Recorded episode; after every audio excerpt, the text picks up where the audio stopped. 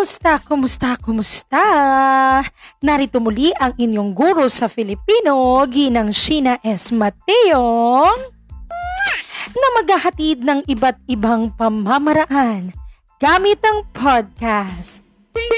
Upang kaalaman ay matutuhan, hindi lang sa synchronous, asynchronous o silid-aralan, pati na rin sa kabukalan ng inyong puso't isipan.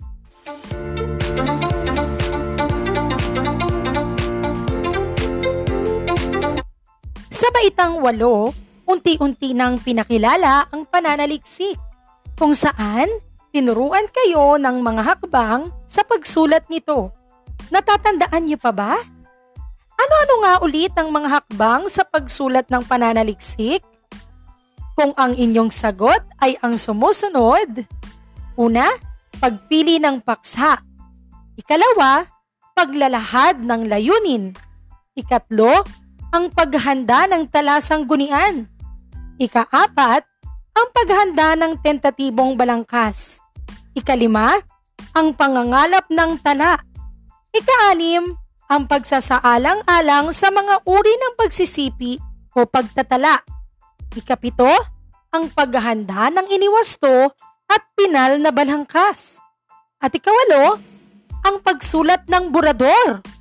Kung ang inyong sagot ay katulad ng aking sinabi? Tama kayo!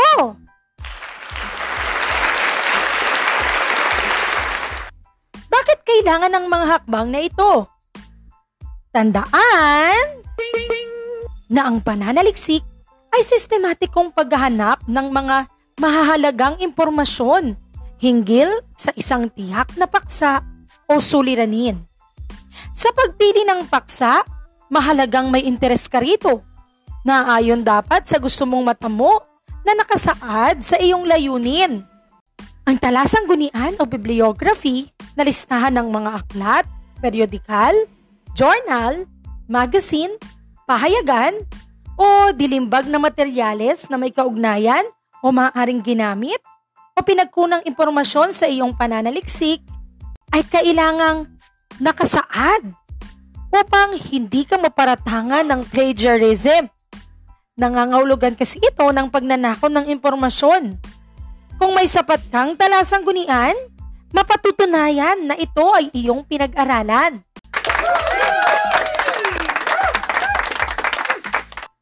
Nakakita ka na ba ng bahay na walang pundasyon? Naku po, siguradong giba agad.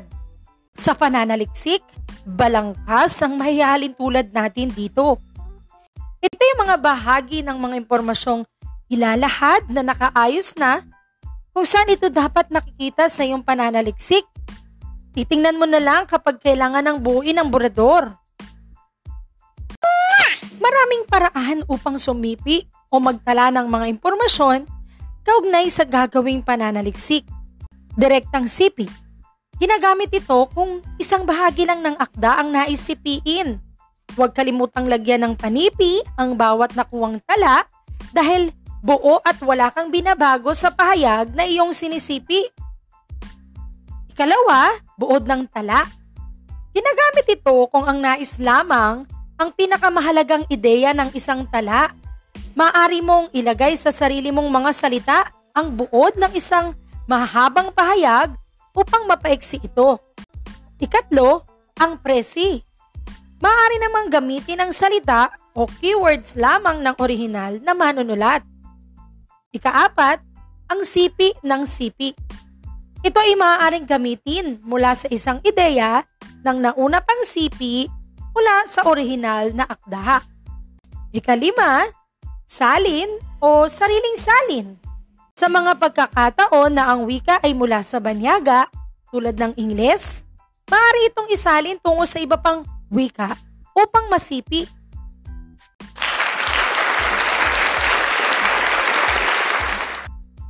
Napakaraming paraan na pwedeng gawin upang maging malaman ang iyong pananaliksik.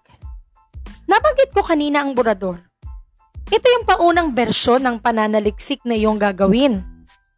Sa pagpapawasto ng iyong burador, tandaan na hindi pa ito ang pinal na pananaliksik mo. Kaya humanda sa mga pagtatama na ipagagawa ng guro. Kailangan ng mahabang pasensya kapag sumusulat ng pananaliksik. Isipin mo na kapag ito ay nabuo, marami kang kapwa kabataan o mag-aaral mo na matututo dahil sa iyong pagsisikap na ginawa. Kaya tuloy lang. Huwag kang mawala ng pag-asa. Magsaliksik. Zile zile, zile zile yo alergial Mile mile, mile mile pe mai Sa susunod na huntahan natin ay panibagong paksa na naman ang ating matututuhan. Kaya, magbasa, makinig, at matuto. Hanggang sa susunod na pakikinig, paalam! Matutong magbasa, makinig. Matutong magbasa, makinig. Matutong magbasa, makinig sa ating bantay kaalaman para sa kinabukasan.